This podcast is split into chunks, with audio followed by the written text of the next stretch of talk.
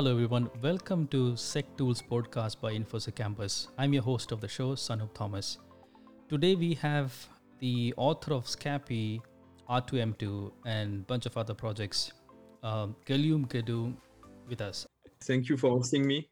So I'm not the author of Scapy. I'm just one of the three lucky uh, maintainers. Maintainer, yeah. Um, yeah, I mean, the main author was uh, Mhm. is is still Philippe Biondi, another French guy, yeah, and uh, he started the project uh, 18 years ago.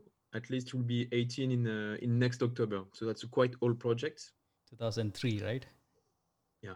Yeah, yeah. And he asked us to maintain the project like a uh, um, few years back, and we have been doing this. Uh, and it's, it's working. I mean, the, a lot of people are commu- um, contributing to the project. It's really nice. Yeah, I mean, coincidentally, um, um, Philippe released the project on 2003, and I noticed that you you you finished your graduation in 2003. Oh, one part, yes, and uh, yeah, one part, and then at some point during my PhD, uh, I had to to experiment with IPv6, Mhm. and that's uh, uh, when I started uh, uh, implementing uh, new things in Scapy. So I was the uh, was one of the guy who implemented the IPv6 support in Scapy. So that was, I guess, in 2005 or 2006. I it was at that time one of the first tool to help people um, uh, inject and play with uh, IPv6 packets. right. Um, I mean, you had you had definitely a computer science background uh, from academics, but um, how did you get into infosec? Oh, I guess by luck, because at first, at first I was, uh, and my major is networking, Mhm. so I was mainly doing networking, and also my PhD was related to uh, networking, a specific part of IPv6 called uh, uh, mobile IPv6. Mhm. And then um, I was lucky enough to to know some people, uh, to know some people in InfoSec, including Philippe, Mhm. and uh, and step by step, um, I was discussing with these guys, contributing to some projects, playing with Nmap, and so on, uh, trying to to write some uh, um, uh, shellcode payloads and so on. So I, I was interested in security just for the sake of uh, learning how things work, Mm. but uh, I mainly did uh, networking. And then after my PhD, I was uh, trying to look for a, a job, and a friend of mine introduced me to someone, and then that's how I started in uh, infosec. Yeah, that's that's interesting journey. Um, y- you, I think, um, before Scapy was in existence, was there any other packet crafting or or packet fiddling frameworks or tools? Um, I know D- DPKT was after Scapy, I guess. Yeah, I, I think at that time you could use um, HPing. Oh yeah, HPing was there. It was C-based and it was uh, uh, mainly a command line tool. Right. So it's different from Scapy. And then you also have uh, DNet, I guess. Oh okay. And DNet was uh, an API that you could use to inject and read packets. Yeah, HP was uh, HPing was uh, since I don't know how many ages back, but when you uh, when you joined the Scapy team uh, or Scapy development in 2012, uh, if I'm not wrong, uh, what was your experience in getting into the project and and how how it all started? Like um, by that time already the project was kind of um, welcomed and used by this kind of like large community, or it just started after that. Um, Epic community was really small when I started, so it was 2005 or 2006. I think was Philippe mainly Mhm. developing the tool with some um, small contribution from outside, and then I just started to learn Python and implemented uh, uh, some parts of IPv6, Mhm. and that's how I started. And then I, because I knew Philippe, I said, okay, uh, here is my uh, uh, proof of concept implementation, and he said, okay, there is this was a French guy that I know and also work on IPv6. So you two should, should talk together, and that's how we managed to to have this uh, implemented for Scapy and then merge into Scapy. I see. And then I guess my second contribution was the native um, support for uh, BSDs and uh, macOS. So when Scapy was released, it was mainly it was only targeting Linux. Mhm. Then there was uh, uh, a possibility to use uh, libdnet and libpcap in order to uh, inject and read packets over the network. And that made Scapy compatible with macOS Mm. and the BSDs. But these libraries were kind of difficult to install. And at some point in time, they're also not maintained. So DNet was not maintained. Mhm. Later on, uh, um, I think that Dirk uh, implemented uh, Windows, the first Windows support. Mhm. And then that's why I I decided to implement the native uh, uh, support for uh, BSDs and macOS. Yeah, I think um, the the um, I also noticed uh, Scapy um, probably in yeah maybe post 2012. I can't recall like what exact date or exact year that I started fiddling with uh, Scapy, but it actually opened up a large um, venue for um, crafting the packets, prob like fairly at the raw level, right? I mean, you're um, pretty much creating every um, IP, TCP IP or UDP IP uh, packets, uh, values or header values and everything like in um, in in very granular level. I think that kind of opened the larger areas, and I know that um, Nmap and other um, tools also can use it, like HPing can also use it, but not that very detailed granular level. Um, so yeah that project actually um, helped a lot of people like creating other tools also like people like who worked in maybe network or protocol level fuzzing and stuff like that uses a multiple implementation of uh, Scapy tool so um, yeah i mean it's brilliant work there Yeah, it's really fun for us to see that um, Scapy is used a lot uh, for other tools and also used for uh, by people when they are writing exploits and try to demonstrate uh, exploits. So there was uh, um, uh, uh, a vulnerability in Windows 10, uh, the IPv6 stack. Um, oh yeah I think it was at the end of uh, uh, 2020, and um, the the issue was in the the processing of a specific option in a um, IPv6 uh, router advertisements message, and uh, when you go through uh, um, blogs and so on, the, most of the people use Scapy to inject the packet Inject the because packet. that's really simple to build it and inject it. yeah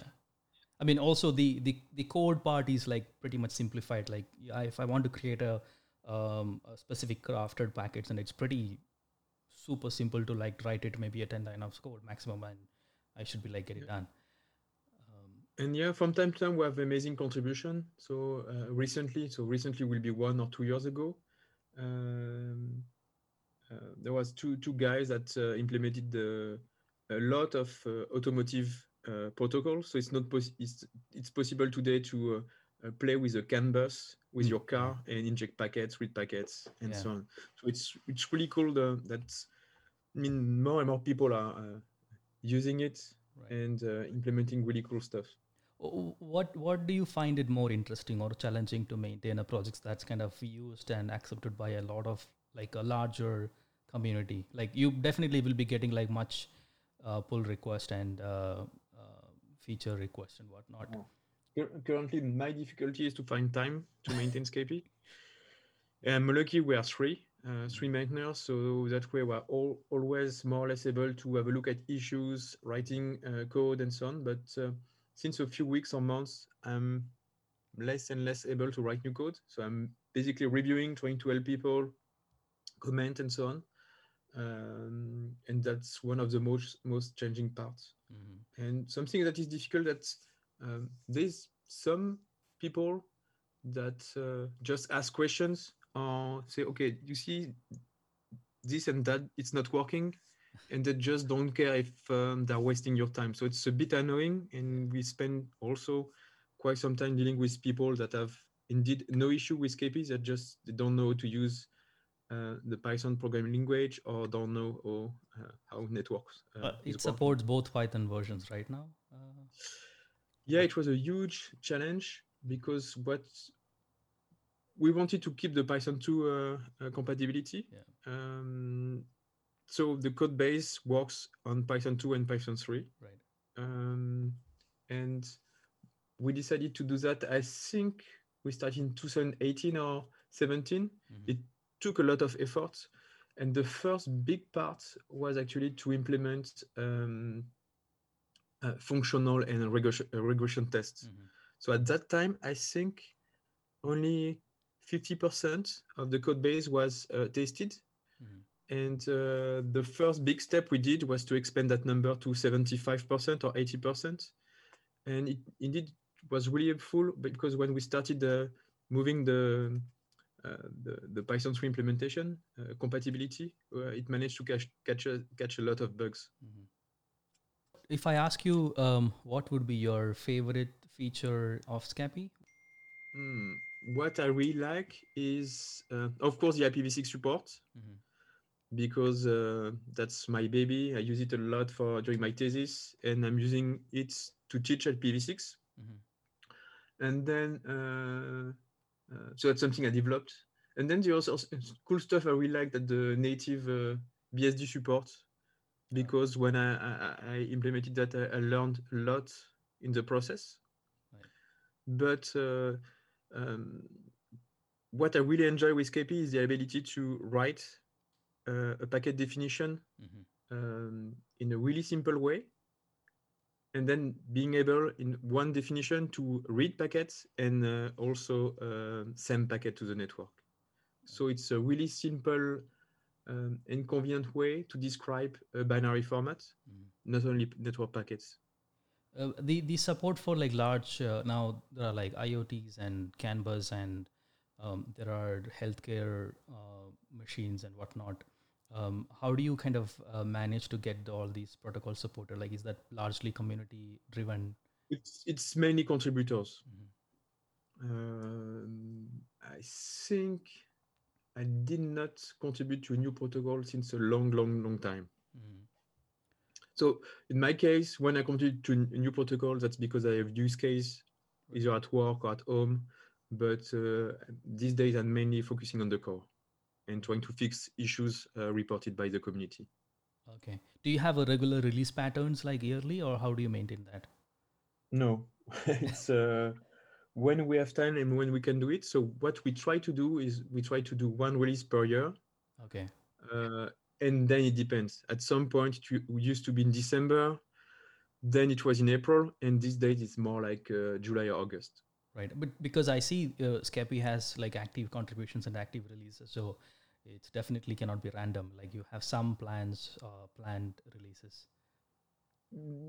We don't have plans. So what we aim to do is yeah one one release per year. Um, again, because we don't have much time, and and we think that uh, it's much better to use the the GitHub development version Right. because all bugs are fixed, hmm and uh, it's more like a rolling release, and yeah, and we do only do one one per year. Great. And then you you also contributed to Radare uh, on one of the plugin like R2M2. Uh, how did Yeah, that uh, project happen? It was also like one of the use case you were trying to solve. Um, oh, that's uh, that's part of a bigger project. So, uh, was five years ago, um, I bought um, um, a SD card that you can plug in your camera, and this SD card can do um, Wi-Fi. So it's possible to access your photo over Wi-Fi with your smartphone, for example. This is similar talk that you have given in uh, Black Hat on Black Hat. Toshiba Yeah, exactly. Air. Exactly. Yeah, that, I wanted to actually talk about that that research because what interested me was like you spent really detailed effort in um, getting that exploit working. Like took what two to three years time. I, I started in December 2014 and Black Hat was in August 2018. but it was really fun on the way. So I bought the card and, and my, my idea was to, to build a really cheap um, uh, photo frame and picture frame over Wi-Fi because like these stuff are expensive. So I wanted to buy a really cheap uh, uh, frame Mhm. and plug the card and then I have the picture frame and I have Wi-Fi and here we go. So unfortunately, it was not possible to access and read. Um, this SD card from the picture frame. So I, I was like uh, left with um, uh, a card with no usage. So what I decided to do was to uh, dig over the internet and try to um, access the firmware. And then the next goal was to uh, find the CPU architecture. So it took me a lot of time. And finally, a friend said, "Oh, you should have a look at these specific strings because that could be uh, registered names." Mhm. So we finally uh, found that the name of the architecture is uh, Toshiba MEP, Hmm. uh, specific uh, Japanese processor. And then the main issue is the only implementation to have a look at the instruction that's uh, objdump uh, from uh, binutils, which is not really uh, convenient when you want to do reverse engineering. Basically, you don't have the, the blocks it's and the graph, so it's really uh, annoying. And so the next step was to um, try to implement uh, a disassembler. Mhm. And again, I knew some people. I knew the developer of uh, Miasm2. Mhm. And Miasm2 is a bit like Scapy for reverse engineering. So if you write um, uh, a specification uh, of uh, an instruction, for example, move or add, Mm. uh, Miasm will be more or less able uh, automatically to assemble, disassemble, and also emulate the instruction. Okay. So there is no, it, there is a lot of work to do, Mhm. but it's not that difficult. So I decided to do that in Miasm. And then I was able to disassemble uh, my binary, trying to understand. And the next step was to have a graphical interface because Miasm is uh, just a Python library. Mhm. And uh, I had two choice, re-implement everything again with uh, IDA, for example, or Binary Ninja. Mm. Um, Ghidra was not uh, released yet. Mhm. And then I discovered Radare project, which was uh, kind of fun. And at first, I made a small uh, proof of concept. Um, and the goal of the, the pro- proof of concept was to call um, Python code from uh, Radare. And that's how R2M2 started. It means uh, Radare2 to uh, uh, Radare2 plus uh, my SM2. Oh, interesting. And then again, lucky, I submitted the talk to the R2Con conference, which was the first one, Yeah. first uh, radare uh, conference. And uh, I met a lot of really cool people because the, the radare community is really big Yeah. and um, a lot of uh, smart and nice people. So I talked to them and I was uh, able to contribute to small piece of the project.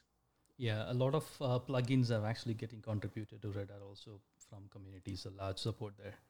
Uh, all the work was kind of, uh, you rather like learned all the projects that are existing and kind of uh, created a proof of concept. So is that like a normal pattern or like is that kind of a uh, easier way to contribute to projects? Because this is always um, maybe my personal questions there is um, it's easy to develop like my own code because I can just do like easy coding on my own standards, but to read somebody's code and then kind of implement uh, one piece of code on their project, um, the approach of creating the first POCs and submitting it and see how their feedback is.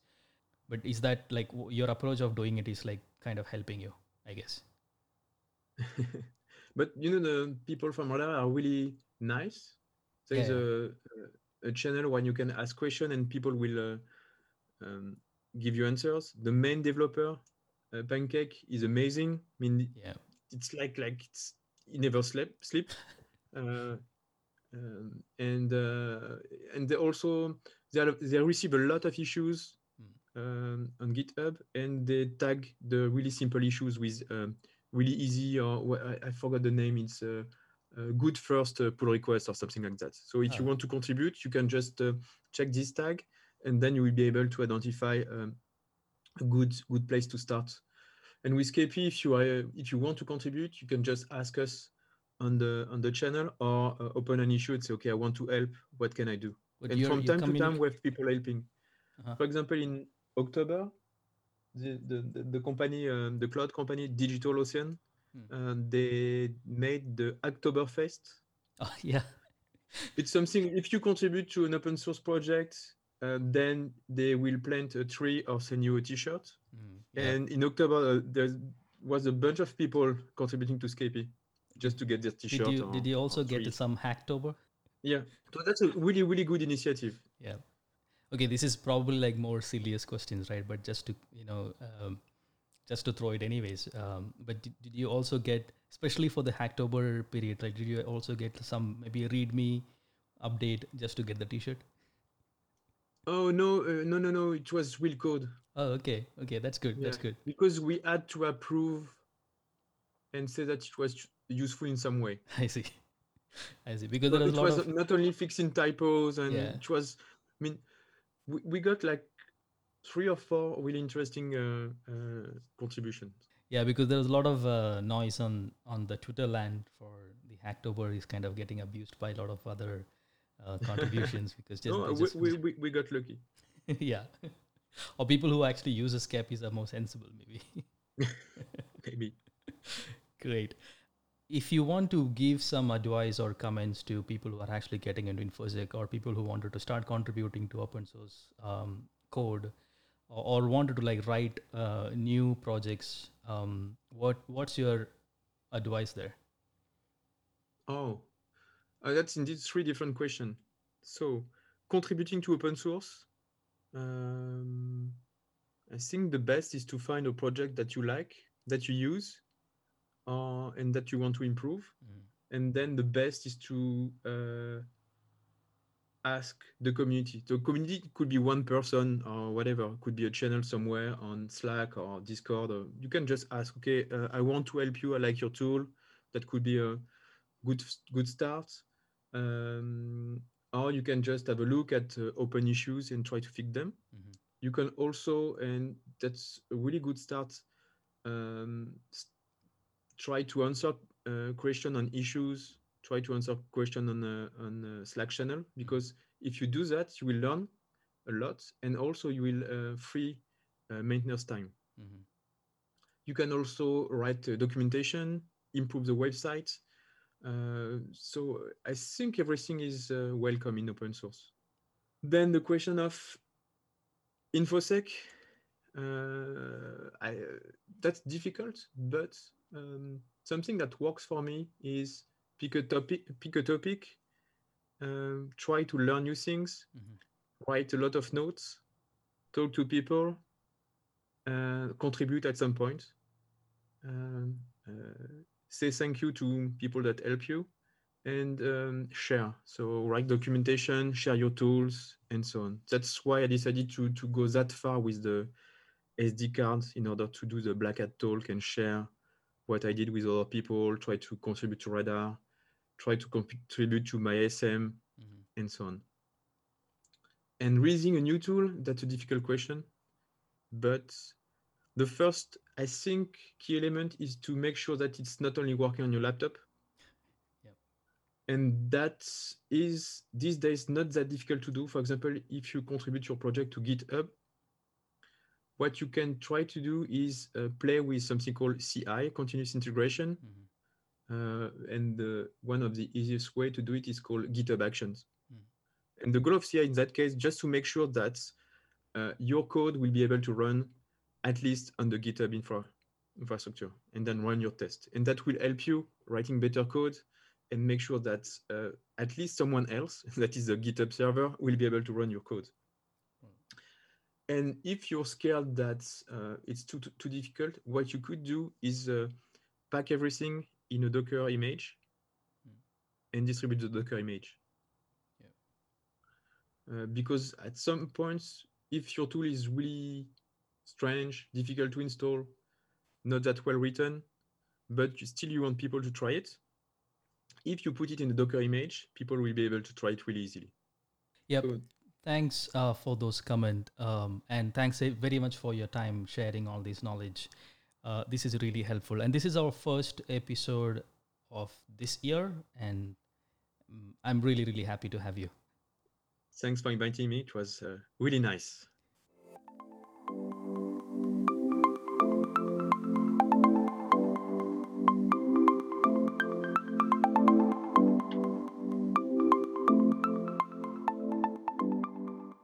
Thanks everyone for listening to the podcast. We'll see you in the next one.